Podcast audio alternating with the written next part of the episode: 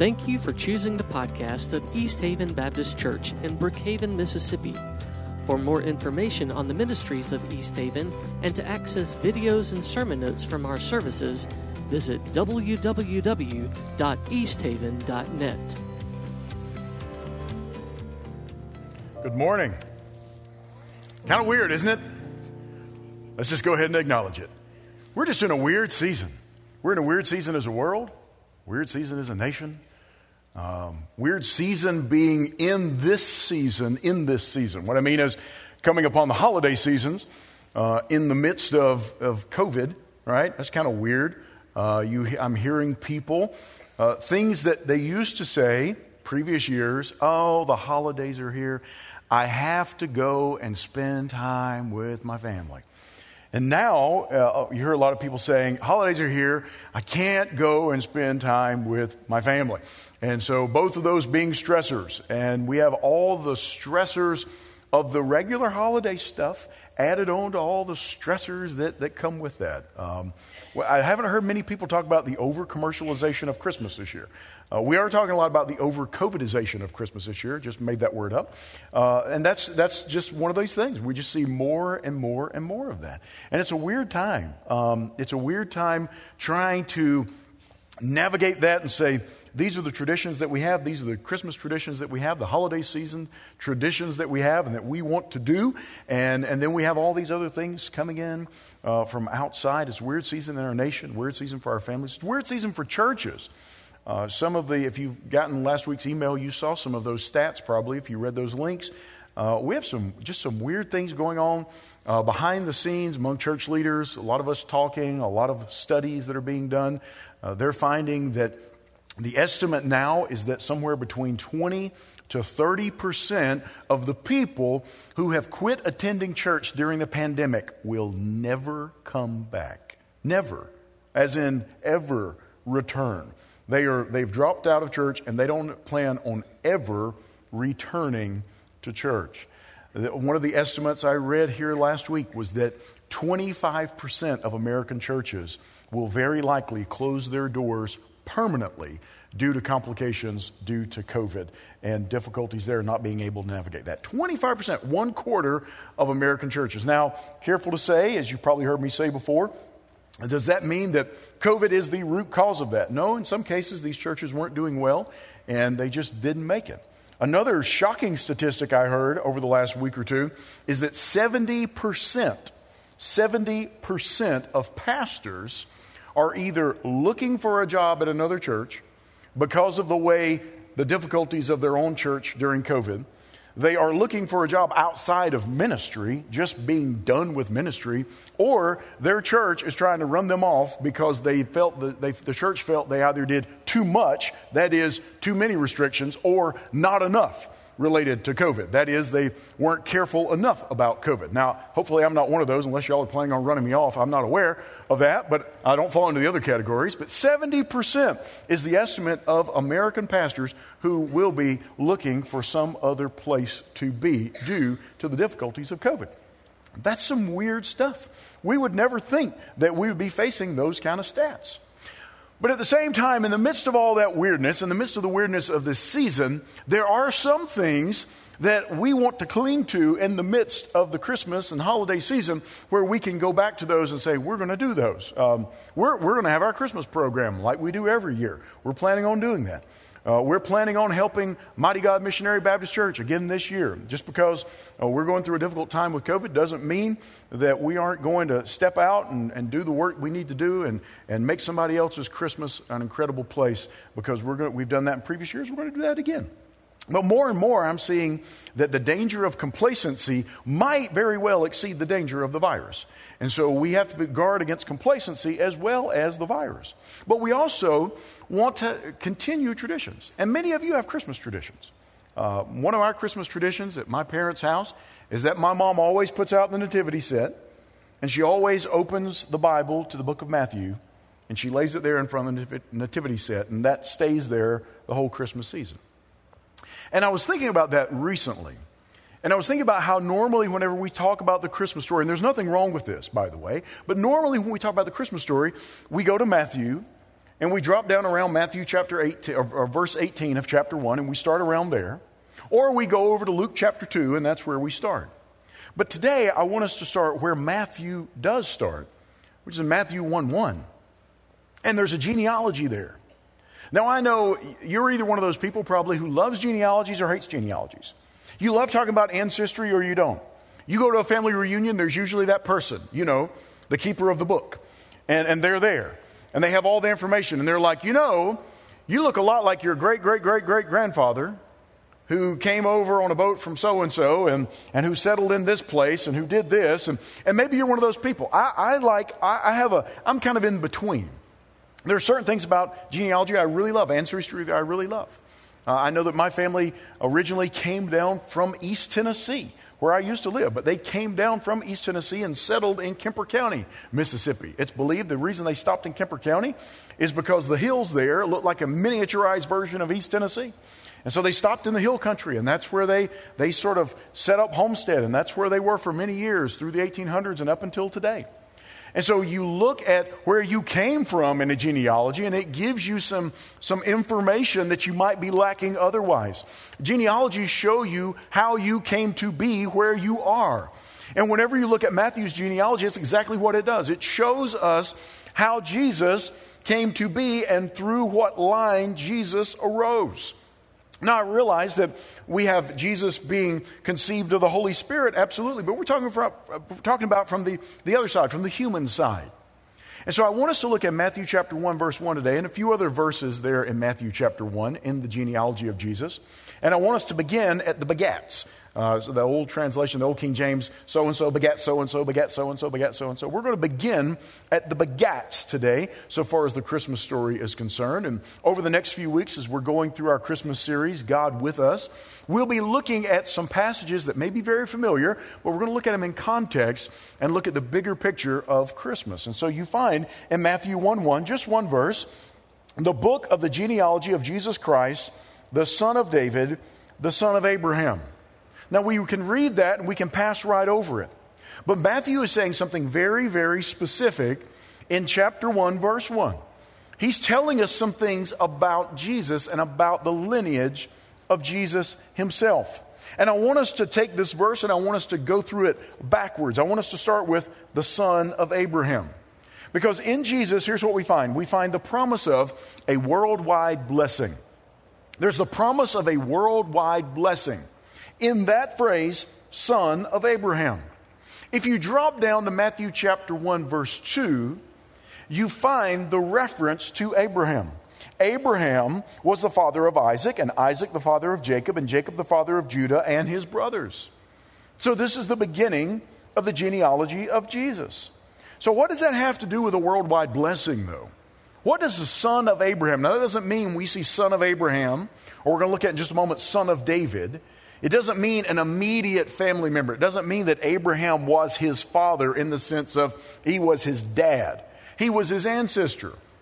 He was a son of Abraham because Abraham was a patriarch. He was a son of David in that he's from the line of David. But what does it mean that he's a son of Abraham and how do we connect that to a worldwide blessing? Well, we have to go all the way back to Genesis.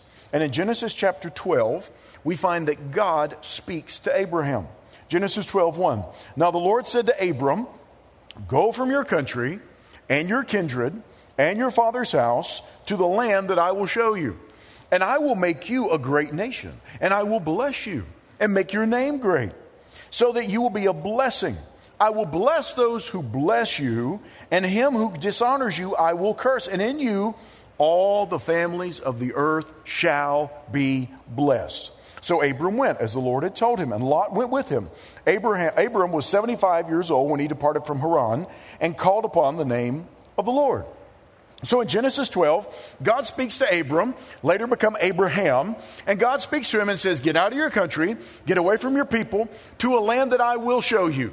Notice he doesn't say, To this particular land, here's a map. To this particular place, here's a GPS, Abram. He doesn't tell him that. He doesn't give him coordinates. He just says, Get out of your land to a place I will show you. It's an act of faith that Abram leaves his land. Now, sometimes we say, in today's modern mobile culture, we say, That's no big deal. People leave their homes all the time. That's no big deal.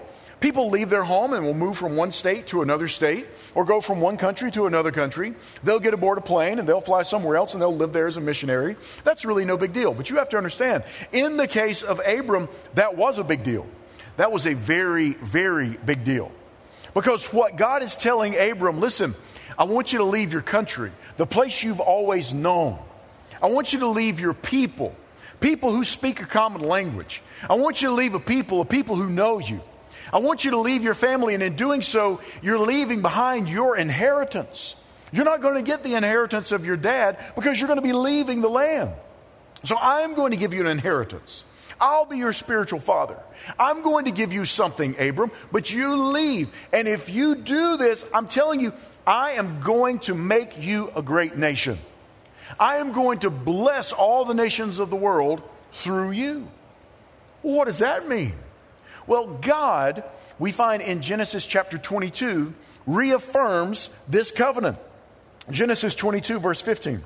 And the angel of the Lord called to Abraham a second time from heaven and said, By myself I have sworn, declares the Lord, because you have done this and have not withheld your son, your only son. That is, God has called upon Abram, uh, Abraham to sacrifice Isaac, his only son. I will surely bless you. I will surely multiply your offspring as the stars of heaven, as the sand that is on the seashore. And your offspring shall possess the gates of his enemies and in your offspring shall all the nations of the earth be blessed because you have obeyed my voice. That blessing comes in the person of Jesus.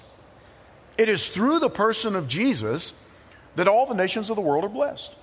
Now, some would say, well, but it's through Israel. It, absolutely. But it's not just ending with the land of Israel, it is ending with the person of Jesus. And so I remember when uh, we went to Israel last year, last November, we were on a plane, and on the way over the Atlantic, some of you have heard me talk about this. I sat next to a, a young Jewish man, a young Orthodox Jew by the name of Yankee. We've become really good friends. We communicate almost weekly uh, through WhatsApp, and uh, but we we talk back and forth. But we met there on the plane, sitting next to each other. And Yankee, as we were flying somewhere over the Mediterranean, he looked at me and he said, "You know." It's amazing to me that Israel is still in existence. And he said, Doesn't that amaze you? And I said, Well, it amazes me, but we know why. And he looked at me and he said, I know why. I don't know that you know why. I said, Oh, no, I know why. He said, Well, I'd be really interested for you to tell me why you think Israel still exists. I said, Okay, I'll tell you. I said, Let's go all the way back. He said, All the way back to what? I said, All the way back to Abraham. Well, his eyes got really big. And so I started telling him the story. I just went back and related everything about God speaking to Abraham. Yankee, didn't he tell Abraham to leave his home and leave his country? Yes. Didn't he make a covenant with him and promise he's going to bless him and in him all the nations of the world will be blessed? And he said, Yes. And then he looks over at Rebecca, my wife. He looked over and he said, He's almost Jewish. I said, No, Yankee. It's that we have the same spiritual history. Except, Yankee, the difference is where you stop is that God has blessed with land and God is blessed with his presence of being with his people in a land. But where we go as followers of Christ is that blessing came in the person of Jesus. And the Messiah that you say you're waiting on is the Messiah that I believe already came. Jesus is that worldwide blessing. In Jesus, we find the promise of a worldwide blessing. God with us. That blessing, that worldwide blessing, that throughout the world, Jesus' name would be known. And that's what we find as the beginning of the birth story of Jesus in Matthew chapter 1, verse 1. There is a worldwide blessing that is promised through Jesus. Not only that, there's an eternal kingdom. Let's back up one more verse or one more phrase the book of the genealogy of Jesus Christ, the son of David, the son of Abraham. Back up one. There's the son of Abraham, worldwide blessing. There is the son of David. That points toward the promise of an eternal kingdom. An eternal kingdom. Look down in Matthew chapter 1, verse 6. And Jesse, the father of David the king. And David was the father of Solomon by the wife of Uriah. Jesse, the father of David the king. You find throughout the Old Testament all these promises related to the Davidic covenant. The covenant, the agreement between God and David and David's offspring. Listen to Psalm 89, verse 3. You have said, I have made a covenant with my chosen one. I have sworn to David, my servant, I will establish your offspring forever and build your throne for all generations. It's an eternal kingdom. Now, if you want to, if you want to do a fun Bible study, just go through the book of Matthew and look at every time Matthew refers to an Old Testament prophecy connecting Jesus as the Messiah. Over 60 times, Matthew goes back to the Old Testament and refers to some Old Testament prophecy and makes a, draws a straight line between that Old Testament prophecy and the person of Jesus as the Messiah. So you find this eternal kingdom. You find this eternal kingdom through the lineage of David. David was a king. David was a king there in the Holy Land.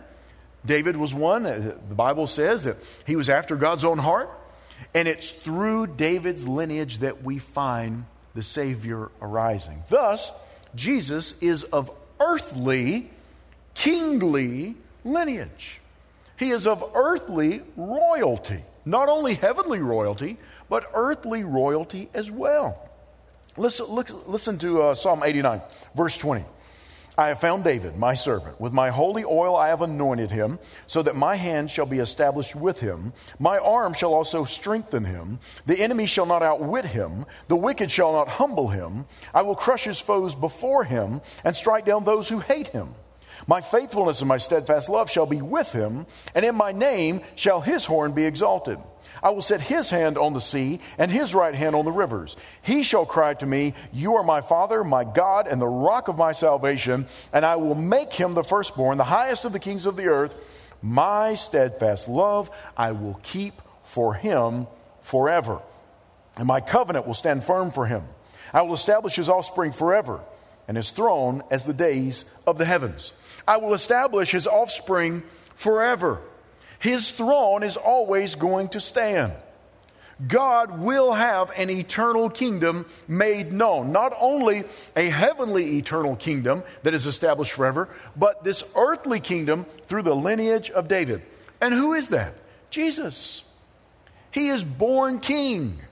He was born a king. It wasn't that he rose to royalty. It wasn't that he inherited royalty from the death of someone else. It wasn't that he got it by some sort of decree. It wasn't that he got the position by election or anything like that. And there was a bunch of people who cast ballots. No, he was born king. He always was. He was born the king. Listen to Isaiah chapter 9, verse 6. For to us a child is born, to us a son is given, and the government shall be upon his shoulder and his name shall be called Wonderful Counselor, Mighty God, Everlasting Father, Prince of Peace. Of the increase of his government and of peace there will be no end on the throne of David and over his kingdom, to establish it and to uphold it with justice and with righteousness from this time forth and forevermore. The zeal of the Lord of hosts will do this. It is a worldwide blessing through the Son of Abraham. It is a eternal kingdom being the son of David. But not only that, let's back up one more phrase. The book of the genealogy of Jesus Christ. It also points to the promise of a sacrificial Savior. Not only do we have this, this uh, kingdom that is going to be eternal, not only do we have this worldwide blessing that is promised through Jesus, but also a sacrificial Savior, Jesus Christ. This is the, genealogy, the book of the genealogy of Jesus Christ. Look at Matthew 1:16. And Jacob, the father of Joseph, the husband of Mary, of whom Jesus was born, who is called Christ. The reason he calls him Jesus, we find in Matthew chapter 1, verse 21. She will bear a son, and you shall call his name Jesus, for he shall save his people from their sins. Savior, that's what the word Jesus means. Salvation, that's what it means.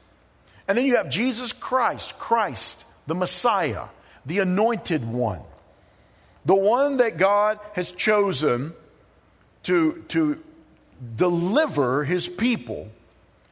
And so often you find all throughout the Bible that people mistake the whole idea of the salvation of Jesus Many times they want a political Savior to come and set things right and kick Rome out. They want an economic Savior. Many times they want a cultural Savior. We find the same things happen today. We want a political Savior. We want an economic Savior. We want a cultural Savior. Jesus is a spiritual Savior.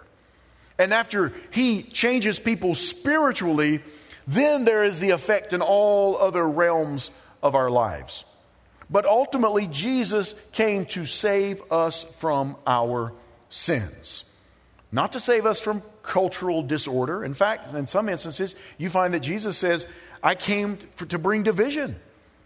People are going to be divided over me, and we see that again and again. Sometimes people say, well, Jesus came and he's going to bring economic salvation. Well, if that's the case, then we have to contend with the fact that the vast majority of people who are followers of Christ throughout all the nations live below the poverty line. And sometimes people say, oh, he's going to be a political savior. He's going to come and say everything right politically. You're right. He's going to set everything right politically. Everything will be set right one day because he's going to have a kingdom. And it won't be due to popular vote. And he's going to set all things right. Everything is going to be right. And everybody's theology is going to get tweaked. Some maybe more than others. But we find that in the Bible, it's very clear. He's called Jesus because he's going to save his people from their sins. He's a sacrificial Savior. That didn't sit well. That's jarring when we think about it. It's jarring when we think about that little manger and we understand that that manger in which baby Jesus laid, that manger points directly to the cross. That's the whole point. Here lately, I've heard some people talk about Jesus and about the meaning of Christmas. And um, I'm, I'm not going to, I'm, I'm not, I'm not going to say that I'm doubting their motivations, but I am saying they don't convey the whole story. I've heard multiple people say things like this The story of Christmas is Jesus in the manger, so peaceful. That's the whole message of Christmas. The whole message of Christmas is just the peace of the, the peace like Jesus had, like that night when Jesus was born, just that peace and that calm, that's really what God wants for all of us. And I'm thinking, peace and calm, you know. Now listen, I've never been in them, I've never been there when a baby was born. But I know in most cases, from what I hear, it ain't peace, it ain't calm, right? Um, that's, that's, not, that's not what happens. And then you've got all the world raging around him. You've got all the dangers and all the difficulties and everything going on with Jesus and how they have to later flee and they have to flee for their lives and all sorts of other things going on. And you find that it wasn't a comfortable thing. It wasn't, it wasn't a, necessarily a peaceful thing in that sense. But we have to understand the ultimate peace that that manger points toward is the peace that came through death on a cross. Let's go back to Abraham for a second. God ratifies the covenant with Abraham. Now, I know you're saying, why are we backtracking? Well, we're backtracking because it's important to understand this whole idea of, of a sacrificial Savior. If you backtrack to this whole idea of a worldwide blessing, there, there came a point in Abram's life that God ratified his covenant. That means he, he went into a formal making of that covenant with Abraham. Now, it's important to understand that one of the ways that you used to make covenants is that you would shed blood. In fact, the phrase to make a covenant literally, literally means to cut a covenant. To cut a covenant. And so you would actually cut a covenant. When we talk about cut a deal, you would actually cut a covenant. What would you cut? Well, in some instances, people would cut themselves, they would shed their own blood. In some instances, you would take animals and you would kill an animal. And one of the most common ways was you would take an animal, you would cut the animal in half. Now, if any of you have maybe have shot a deer recently or something like that, or you've butchered an animal, you know how much blood there can be involved uh, whenever you start cutting into an animal. And so they would cut animals in half, and they would put one half on one side and one half through the other, on the other. And then the two parties who were going to enter into covenant together would walk between those bloody pieces, and in doing so, would recite the terms of the covenant. They would say out loud, These are the terms of our covenant. This is the agreement that we're entering into. And the implication was if I break this covenant, may what is done to this animal may be done to me. May I die if I break the covenant that I'm making with you. Now, that is the seriousness of these covenantal agreements. God makes that promise to Abraham, and then God says, We're going to cut a covenant together. But notice the difference in the covenant that God cuts with Abram and what we just talked about, the normal way of doing it. Genesis chapter 15, verse 7. And he said to him, that is, God said to Abram, I am the Lord who brought you out from Ur of the Chaldeans, that's the land where Abraham once lived, to give you this land to possess. But he said, O Lord God, how am I to know that I, should, that I shall possess it? He said to him, Bring me a heifer three years old, a female goat three years old, a ram three years old, a turtle dove, and a young pigeon. And he brought him all these, cut them in half, and laid each half over against the other, but he did not cut the birds in half. And when birds of prey came down on the carcasses, Abram drove them away. As the sun was going down, a deep sleep fell on Abram. And behold, dreadful and great darkness fell upon him. Then the Lord said to Abram, Know for certain that your offspring will be sojourners in a land that is not theirs, and will be servants there, and they will be afflicted for 400 years. That's Egypt. But I will bring judgment on the nation that they serve, and afterward they shall come out with great possessions. As for you, you shall go to your fathers in peace. You shall be buried at a good old age. And they shall come back here in the fourth generation when the iniquity of the Amorites is not yet complete. Verse 17 When the sun had gone down and it was dark, behold, a smoking firepot and a flaming torch passed between these pieces.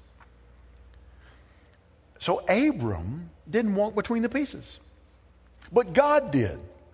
In this fiery manifestation of himself, he said, This is my promise to you, and God walks through the pieces. Abram was over there kind of in this, in this trance or in this sleep, in this, this induced sleep that God brought upon him. And God Himself walks between the pieces. Meaning what? Meaning God is saying, Abram, I am going to fulfill this covenant unilaterally. You're not walking through it with me. This is not an if then type of covenant. This is a I shall covenant. I am going to do what I say. And not only is God saying it's unilateral, God is saying, May this be done to me if I break this covenant. But not only that, normally both people would walk between those pieces. And each one would assume the responsibility if they broke that agreement. Do you see what's happening? By God walking through there alone, God is saying, Not only do I take responsibility for my part, Abram, I'm taking responsibility for your part as well. And even if you break that covenant, if you break that covenant, may the consequences of you breaking the covenant be upon me. And that's exactly what happens in the person of Jesus. Jesus took upon himself the curse of the broken agreement with God. Jesus took sin upon himself, even though he didn't deserve it. He took it upon himself you find that Jesus Christ, that genealogy of Jesus Christ, points toward a sacrificial Savior. And that's what you find. Listen to Isaiah 53, verse 6. This is a prophecy concerning the Messiah. He was despised and rejected by men, a man of sorrows and acquainted with grief. As one from whom men hide their faces, he was despised, and we esteemed him not. Surely he has borne our griefs and carried our sorrows. Yet we esteemed him stricken, smitten by God, and afflicted. But he was pierced for our transgressions, he was crushed for our iniquities. Upon him was the chastisement that brought us peace, and by, with his wounds we are healed. All we, like sheep, have gone astray. We have turned every one to his own way and the Lord has laid on him the iniquity of us all. It's a sacrificial Savior. That promise of Jesus Christ points toward a sacrificial Savior, the Savior, the Messiah, who was promised back in the Old Testament, and it was said clearly in the Old Testament, he was going to bear the sins of all people. Why? Because he entered into this agreement and he said, I'm going to be right there, I'm going to take it upon myself. And that's exactly what he does. He takes the sin of humans upon himself.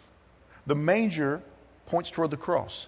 Inevitably, it points toward the cross.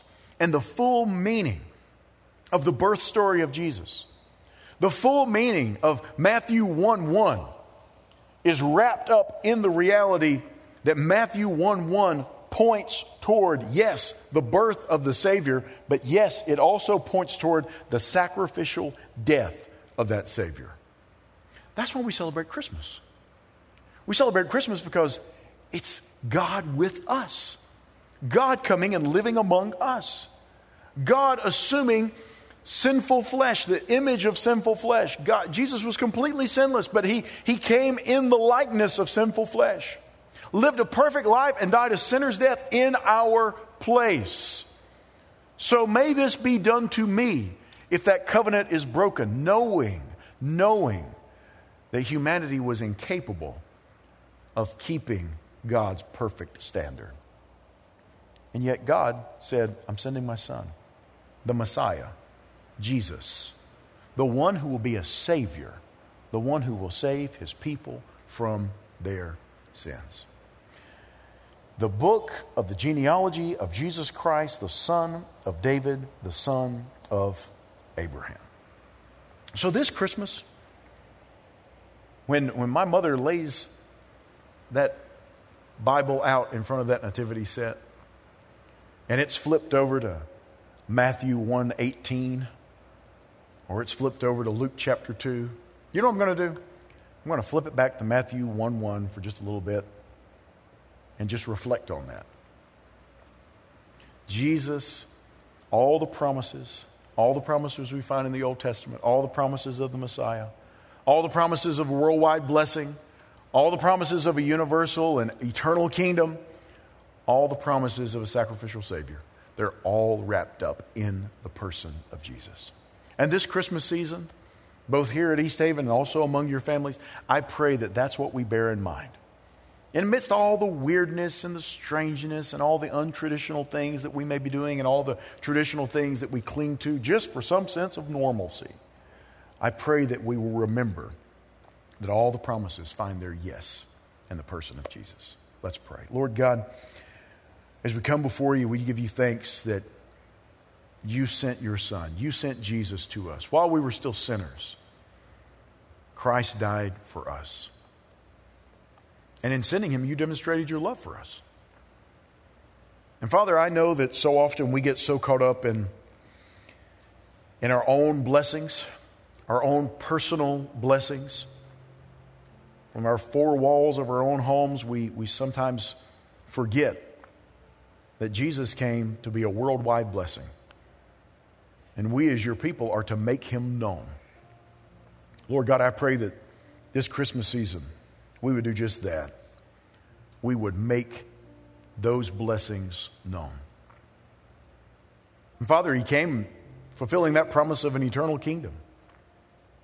We get so concerned as we watch the news today, Lord God, and we see kingdoms around our world rising and falling. We see political systems in turmoil. We see parties vying for power. But in the midst of that, Lord God, we can recognize that we have a kingdom that can't be shaken. We have an eternal kingdom that's going to last forever. We have an eternal kingdom that one day will be made manifest clearly so that all will see King Jesus as he is and will take a knee. And Father, I pray that this Christmas season we would remember that we serve a sacrificial Savior,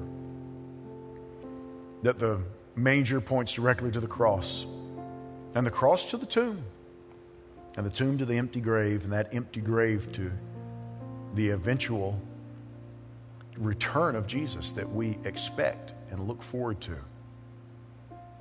But Father, I pray that the sacrificial nature of our Savior's life and death will be reflected in the way that we sacrifice for others this season. And Father, there may be somebody watching, listening, maybe someone here today who's never made a decision to follow that sacrificial Savior. Father, they've heard, they've heard the message that you loved us, and in showing your love for us, you sent your Son to die a sinner's death on a cruel cross that he did not deserve, so that we could receive that which we do not deserve, that is eternal life with you.